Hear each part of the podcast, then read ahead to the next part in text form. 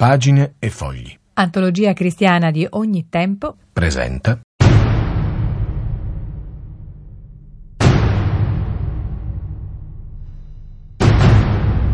Faccia, faccia improbabili alla Radio Vaticana.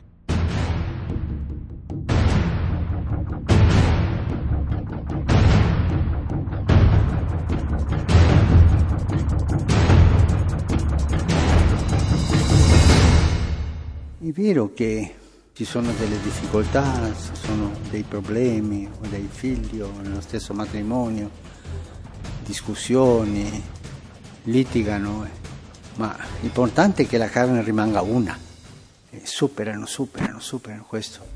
E questo è non solo un sacramento per loro, anche per la Chiesa, come fosse un sacramento che chiama l'attenzione, tira l'attenzione. Ma guardate che l'amore è possibile e l'amore è capace di fare vivere innamorati tutta una vita, nella gioia e nel dolore, con il problema dei figli e il problema loro, ma andare sempre avanti, nella salute, nella malattia, ma sempre avanti. Questa è la bellezza.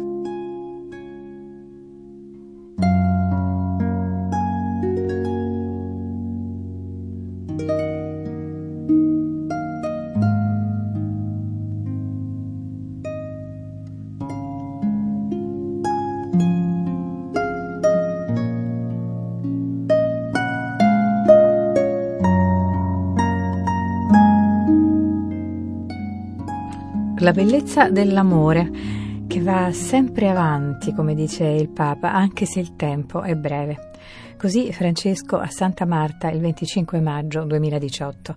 L'amore per eccellenza, l'amore che fa restare innamorati per tutta la vita, trova la sua massima celebrazione in William Shakespeare, Romeo e Giulietta, o Giulietta e Romeo come preferiamo anche se i due personaggi in verità ebbero dalla loro proprio la brevità della loro vicenda.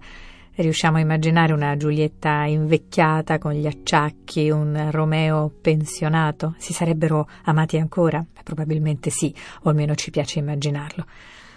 Anche se è quasi un delitto pensarli staccati dalla loro eterna, eterea giovinezza, che ha sintetizzato appunto la solennità di un amore eterno. Un saluto cordiale cari amici da Laura De Luca. Ho immaginato oggi di incontrare Giulietta, proprio lei, sempre giovane, ovviamente, e che nonostante la sua giovane età è riuscita a mettermi saggiamente in crisi.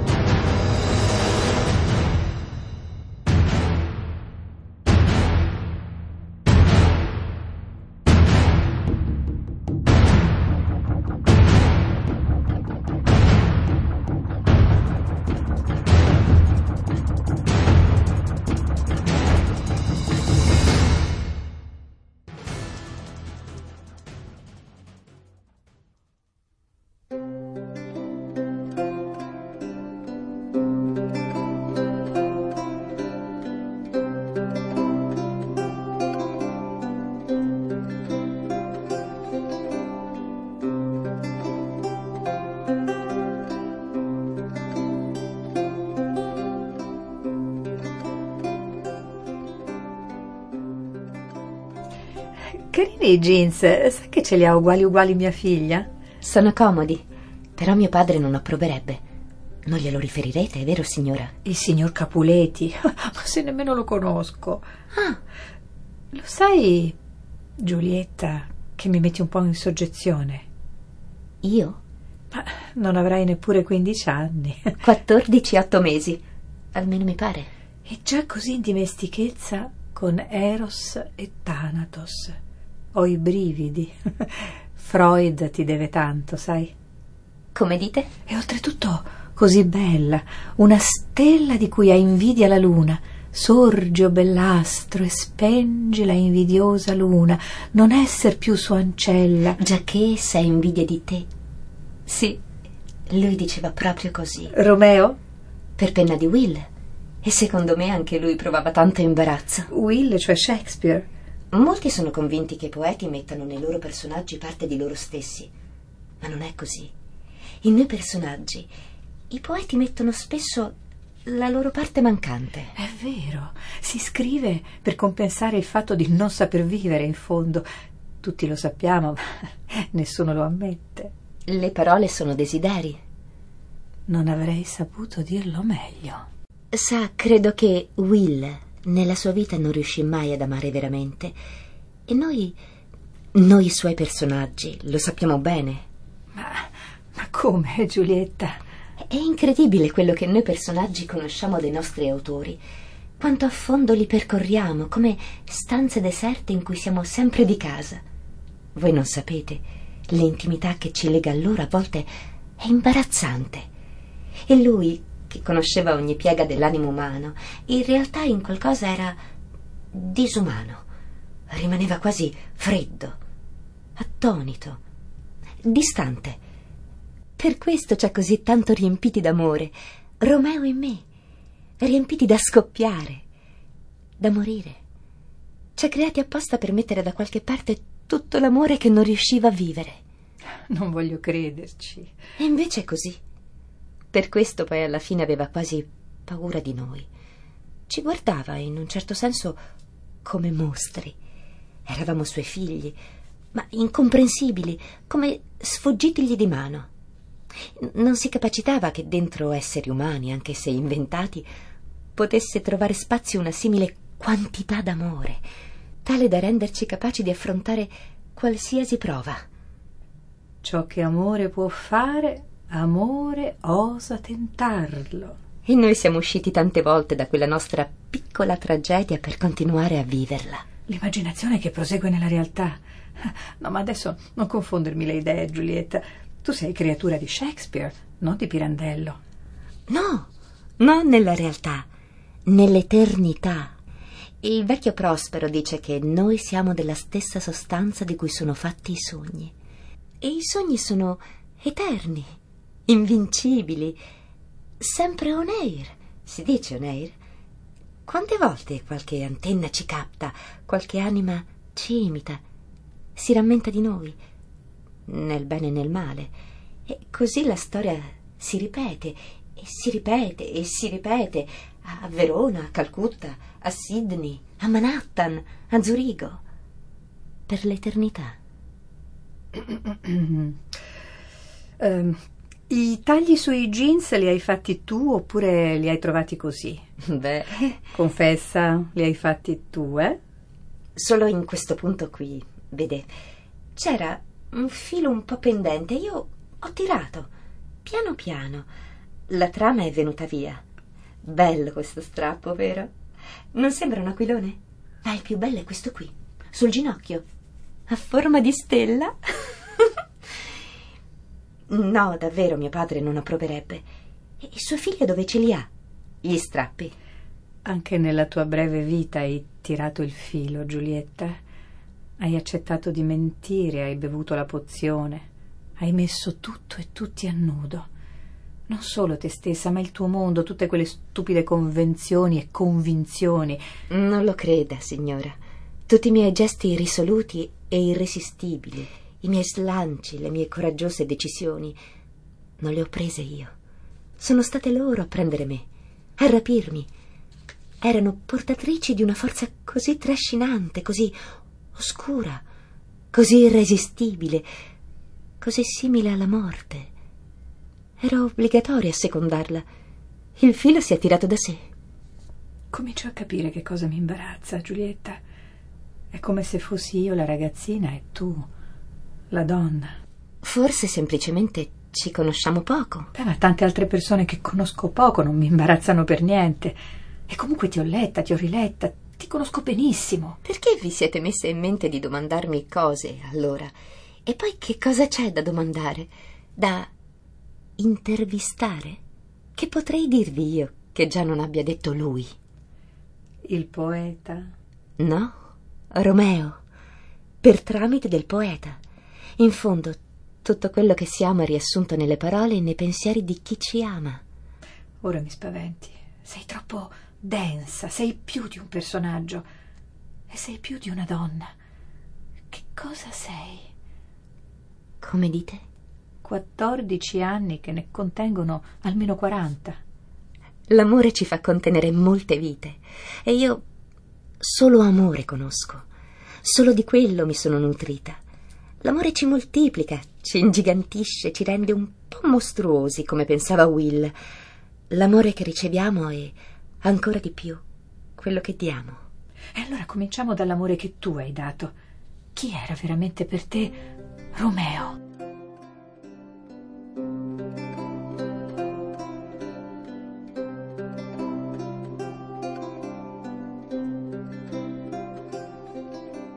Oh Romeo, Romeo, perché sei tu Romeo? Rinnega tuo padre e rifiuta il tuo nome o se non vuoi, legati solo in giuramento all'amor mio, io non sarò più una Capuleti. Solo questo.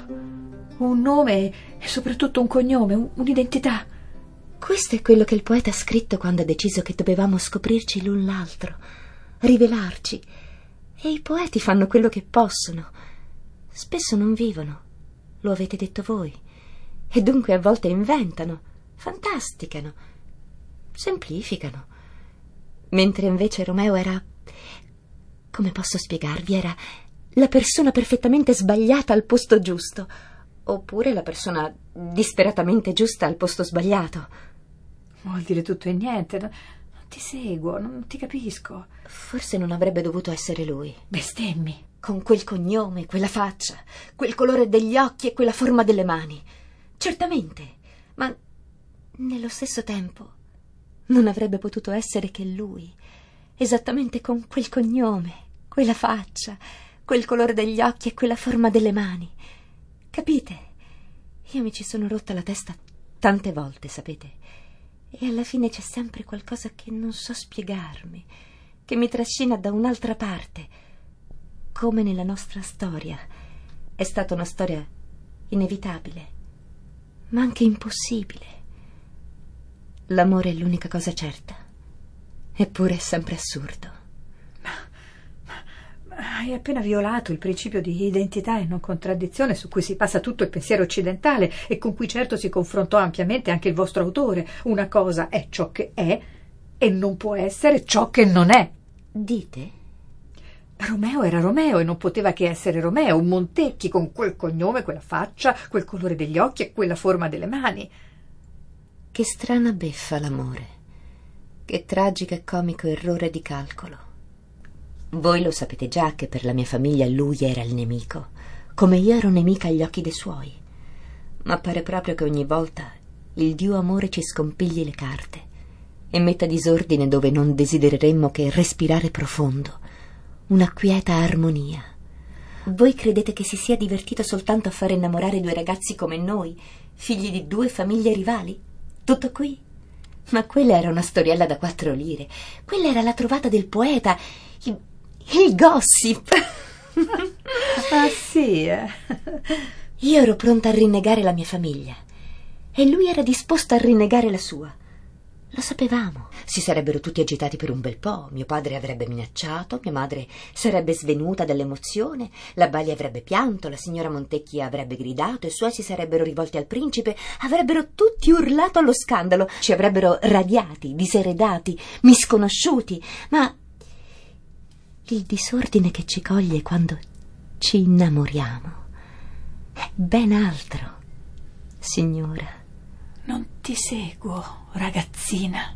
Quando ti innamori è come se tu fossi sempre sbagliato, perché non sai più chi sei veramente. Non diventi straniero solo alla tua famiglia, ma a te stesso. Che dici, Giulietta? Ma non ve lo ricordate, signora? Quando non sapevate più chi eravate? Non ve lo ricordate quel rintocco di campane, quella sera di maggio, che eravate seduta su quel gradino e il cielo era rosso e c'era il profumo dei gelsomini e vi girava la testa e lui era lì e vi mancava il respiro e avevate pensato adesso muoio. Sì, ma, ma tu che ne sai? Che ne sai tu di, di quel gradino, di quelle campane, del, del cielo rosso? Io c'ero già stata. La cosa si ripete, non può smettere di ripetersi, in tanti luoghi, forme, particolari, variazioni su tema, e là io ci sarò ancora, per sempre. È sempre la stessa storia, è sempre la stessa Giulietta. Ma dove sei già stata? Dove sarai ancora? In quel posto dove ci si perde, si dimentica, dove non siamo più noi stessi, quel posto del disordine improvviso, dove non c'è tempo per capire, organizzarsi, programmare. L'amore, l'amore, a dirlo sembra talmente banale. È troppo precipitato, troppo imprevisto, troppo improvviso, troppo somigliante al lampo che è finito prima che uno abbia tempo di dire lampeggia. Ecco cosa mi emoziona davanti a te, Giulietta.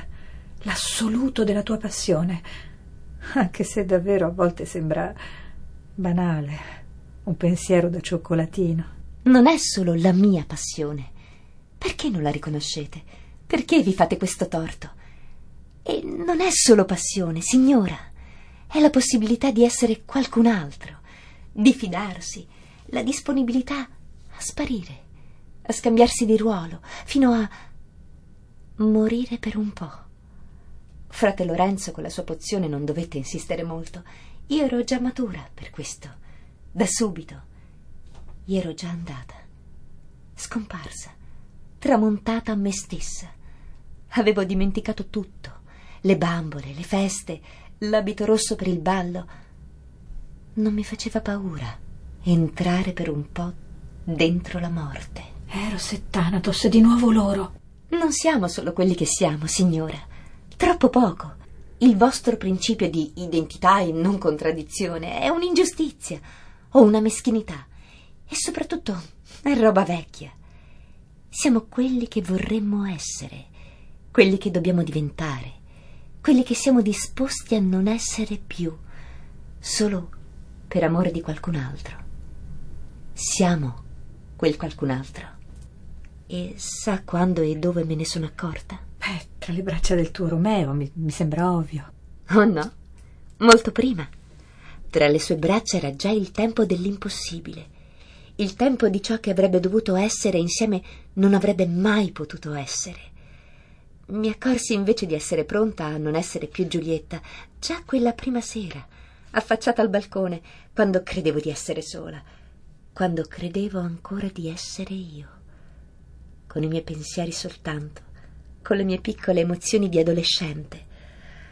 Ah, che momento assurdo, anzi ancor meno di un momento, che indizio infinitesimo ha scovato per me il cantore dell'amore, il grande poeta. Lo prendi anche in giro adesso. E che è un poeta di fronte alla potenza delle passioni che evoca? Che ne sa un poeta di quello che canta se poi non ha il coraggio di viverlo? E dunque? E dunque parlavo tra me e me ma Romeo già mi ascoltava. Già mi aveva estorto la dichiarazione d'amore prima ancora che io sapessi che cos'è l'amore.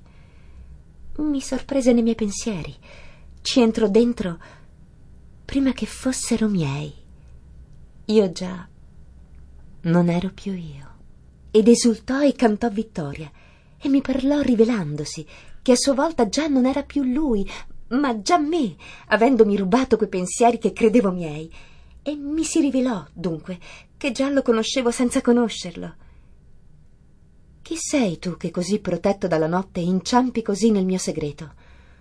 L'orecchio mio non ha ancora bevuto cento parole di quella voce e io già ne riconosco il suono. Mi sorprese e insieme non mi sorprese. Era la sua voce insieme era già la mia. Già non eravamo più quelli che pensavamo di essere. Chiamami soltanto amore e io sarò ribattezzato. Da ora in poi non sarò più Romeo. Voi l'avete soltanto letto. Noi lo abbiamo vissuto. Io l'ho ascoltata, quella sua trepida e tenera voce.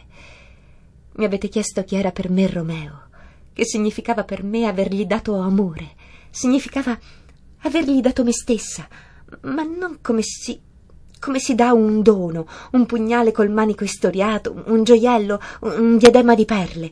Questo davvero sarebbe stato banale. È quasi volgare. Darsi così significa esporsi al rischio di desiderare qualcosa in cambio. E invece? Invece gli consegnai chi ero, la mia identità, la mia storia, la mia gelosia di me stessa. Ero pronta a sparire. Soy tan pobre che otra cosa puedo dare. Che, che cosa hai detto? Tanto tiempo disfrutamos de este amor. Nuestras almas se acercaron tanto así que yo guardo tu sabor, pero tú llevas también sabor a mí. Si negaras mi presencia en tu vivir, bastaría con abrazarte y conversar. Tanta vida yo te di que por fuerza tienes ya sabor a mí. No pretendo ser tu dueño, no soy nada,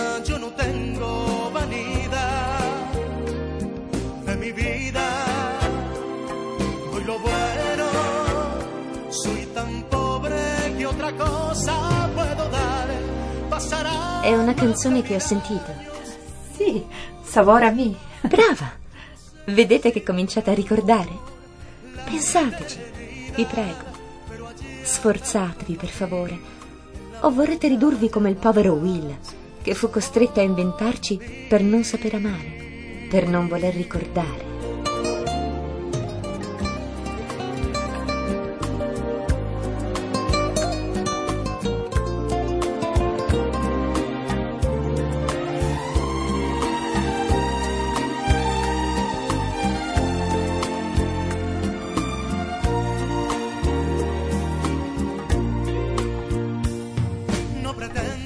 Pensate, vi prego, agli occhi chiari di quel ragazzo e a quelle sue labbra quasi di ragazza e a quei suoi polpastrelli delicati che toccavano corde di quel misterioso strumento.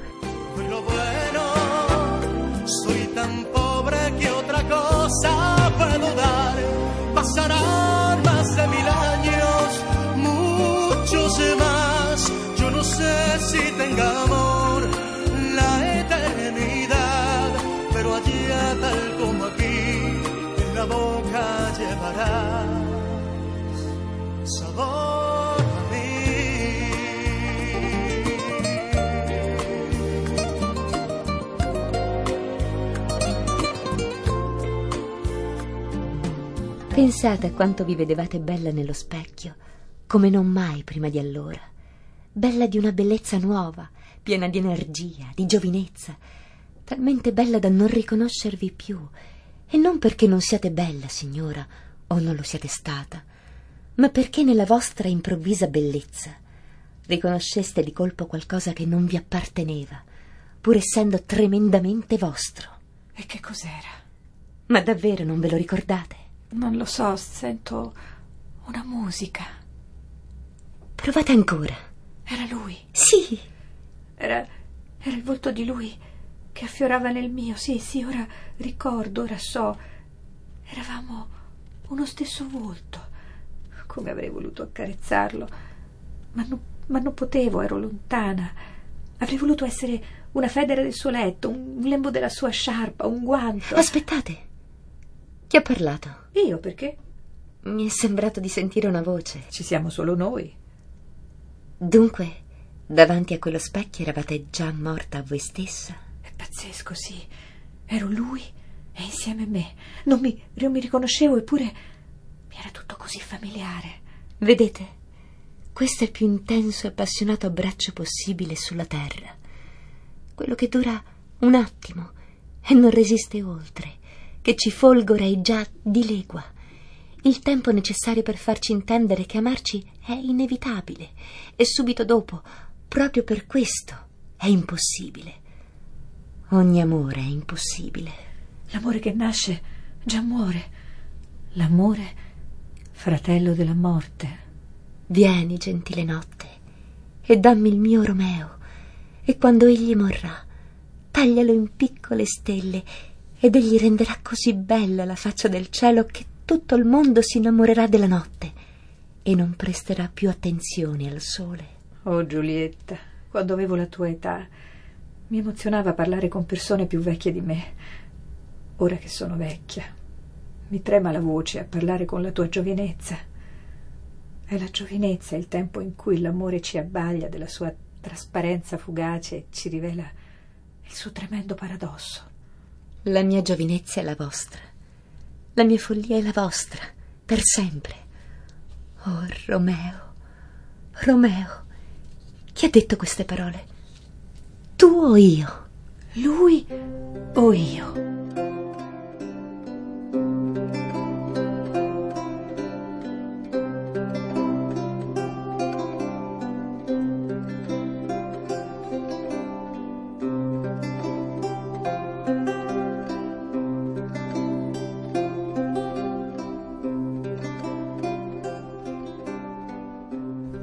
Guarda come appoggia la guancia su quella mano. Oh, fossi io un guanto su quella mano per poter toccare quella guancia. È solo una carezza, l'amore. Ma solo immaginata.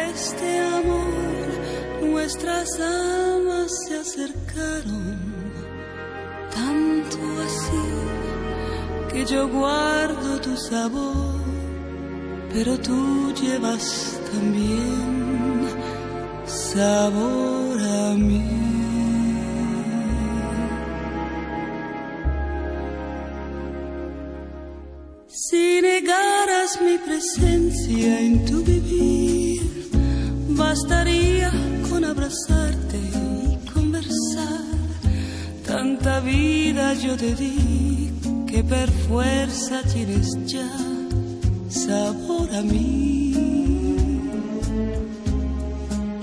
No pretendo ser tu dueña no soy nada, yo no tengo vanidad de mi vida. Doy lo bueno, soy tan pobre que otra cosa puedo. Pasará más de mil años, muchos más. Yo no sé si tengo amor, la eternidad, pero allá tal como aquí, en la boca llevarás sabor a mí.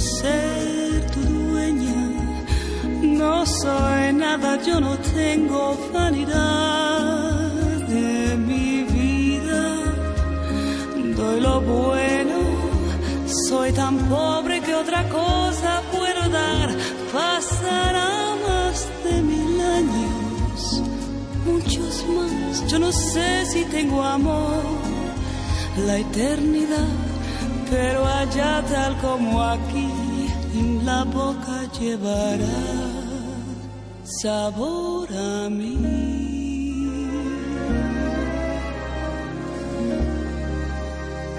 È importante chiedersi se è possibile amarsi per sempre. Questa è una domanda che dobbiamo farla. eh. È possibile amarsi per sempre? Oggi tante persone hanno paura di fare scelte definitive. Un ragazzo diceva al suo vescovo, ma io voglio diventare sacerdote, ma soltanto per dieci anni. Aveva paura di una scelta definitiva, ma è una paura generale, eh? propria della nostra cultura. Fare scelte per tutta la vita sembra impossibile. Oggi tutto cambia rapidamente, niente dura a lungo.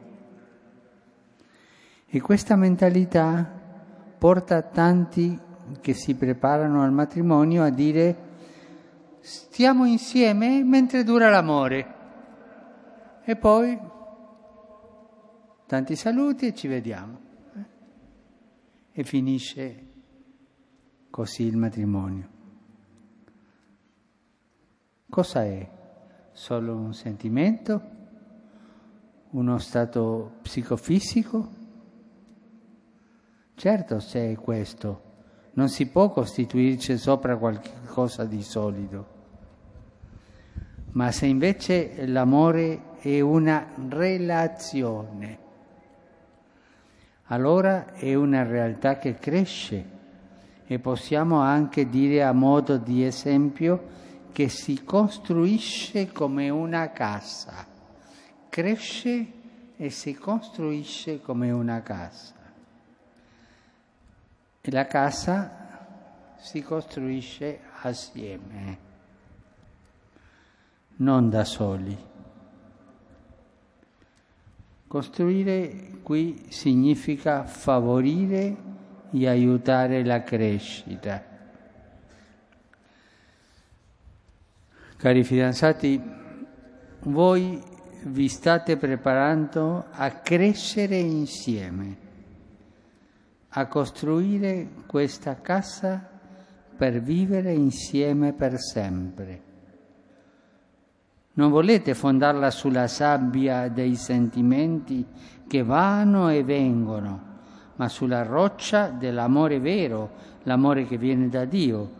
La famiglia nasce da questo progetto di amore che vuole crescere come si costruisce una casa che sia luogo di affetto, di aiuto, di speranza, di sostegno. Ma tutti insieme? Eh? Affetto, aiuto, speranza, sostegno. Come l'amore di Dio è stabile per sempre, così anche l'amore che fonda la famiglia vogliamo che sia stabile e per sempre. Per favore, non dobbiamo lasciarci vincere della cultura del provvisorio, questa cultura che oggi ci invade a tutti, questa cultura del provvisorio. Questo non va. Dunque, come si cura questa, questa paura del per sempre? Questa paura del per sempre, come si cura? Si cura giorno per giorno affidandosi al Signore Gesù in una vita che diventa un cammino spirituale quotidiano fatto da passi, passi piccoli, passi di crescita comune, fatto di impegno a diventare donna e uomini maturi nella fede. Perché, cari fidanzati, il per sempre non è solo una questione di durata. Un matrimonio non è riuscito solo se dura, ma è importante la sua qualità. Stare insieme e sapersi amare per sempre è la sfida degli sposi cristiani mi viene in mente il miracolo della moltiplicazione dei pani. Anche per voi il Signore può moltiplicare il vostro amore e donarvelo fresco e buono ogni giorno. Ne ha una riserva infinita. Lui vi dona l'amore che sta a fondamento della vostra unione e ogni giorno lo rinnova, lo rafforza e lo rende ancora più grande quando la famiglia cresce con i figli. In questo cammino è importante e necessaria la preghiera, sempre. Lui per lei e lei per lui. E tutti e due insieme. Chiedete a Gesù di moltiplicare il vostro amore. Nella preghiera del Padre nostro noi diciamo dacci oggi il nostro pane quotidiano. Gli sposi possono imparare a pregare anche così. Signore, dacci oggi il nostro amore quotidiano, perché l'amore quotidiano delle spose è il pane, il vero pane dell'anima, quello che li sostiene per andare avanti. È la preghiera che possiamo fare la prova per sapere se sappiamo dirla. Eh? Signore, dacci oggi il nostro amore quotidiano. Tutti insieme. Signore, dacci oggi il nostro amore quotidiano. Un'altra volta. E questa è la preghiera dei finanziati e degli esposi. Insegnaci, insegnaci a amarci, a volerci bene. Più vi affiderete a Lui, più il vostro amore sarà per sempre capace di rinnovarsi e vincerà ogni difficoltà. Vivere insieme è un'arte. Un cammino paziente, bello e affascinante. Non finisce quando vi siete conquistati l'un l'altro, anzi è proprio allora che inizia. Questo cammino di ogni giorno ha delle regole che si possono riassumere in queste tre parole che ho ripetuto tante volte alle famiglie. Permesso? Cioè posso, tu hai detto. Permesso? Grazie, scusa. Posso? Permesso? E la richiesta gentile di poter entrare nella vita di qualcun altro con rispetto e attenzione. Bisogna imparare a chiedere, posso fare questo? Ti piace che facciamo così? Che prendiamo questa iniziativa? Che educhiamo così i figli? Vuoi che questa sera usciamo? Insomma, chiedere permesso significa sapere entrare con cortesia nella vita degli altri. Ma sentite bene questo, eh? Saper entrare con cortesia nella vita degli altri. E non è facile, eh? non è facile. A volte invece si usano maniere un po' pesanti, come certi scarponi da montagna. L'amore vero non si impone con durezza e aggressività. Nei fioretti San Francesco si trova questa espressione sappi che la cortesia è una delle proprietà di Dio e la cortesia è sorella della carità, la quale spegne l'odio e conserva l'amore. Sì, la cortesia conserva l'amore e oggi nelle nostre famiglie, nel nostro mondo, spesso violento e arrogante, c'è bisogno di molta cortesia. E questo può incominciare a casa. Grazie. Ma sembra facile pronunciare questa parola, ma sappiamo che non è così, però è importante.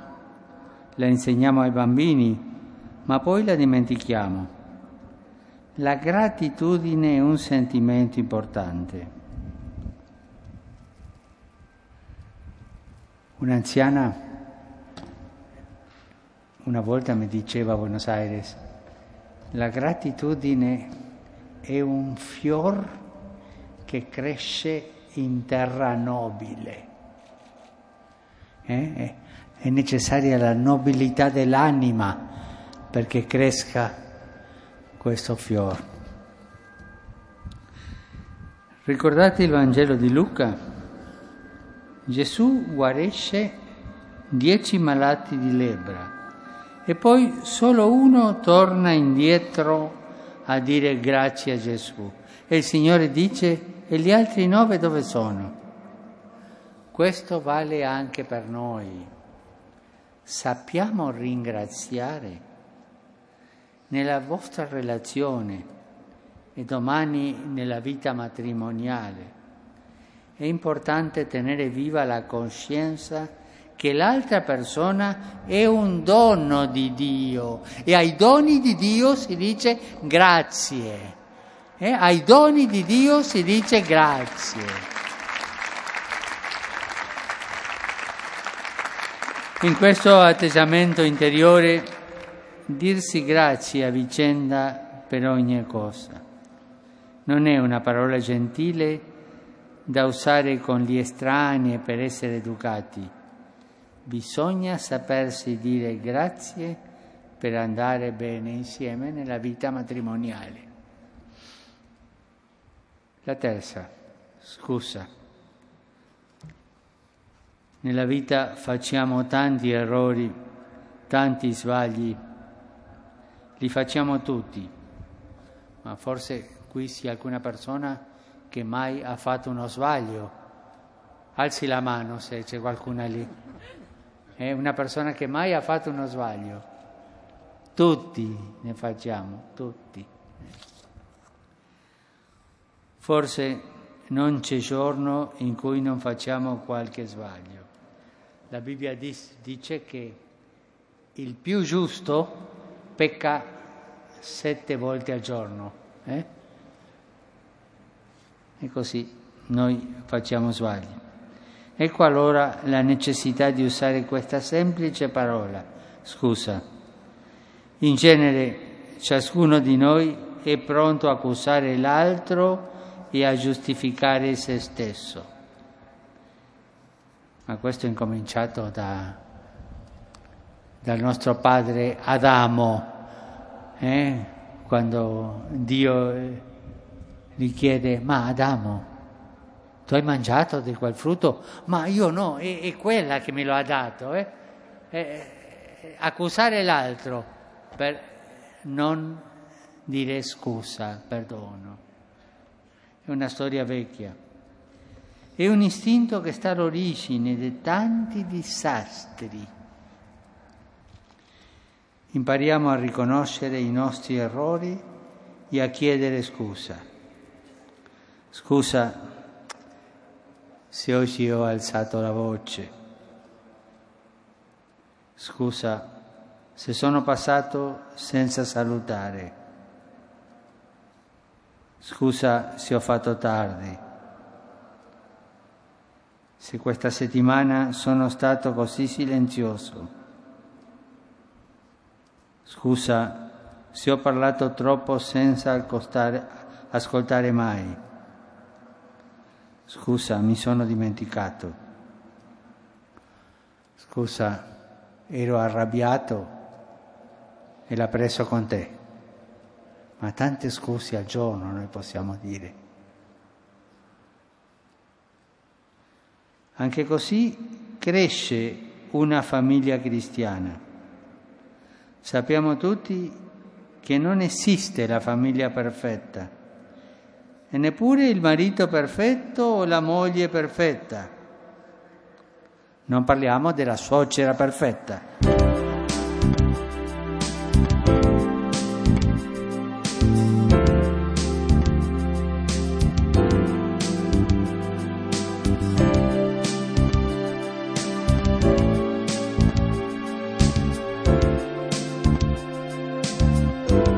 Francesco il 14 febbraio 2014, festa di San Valentino, incontrando i fidanzati che si preparavano al matrimonio.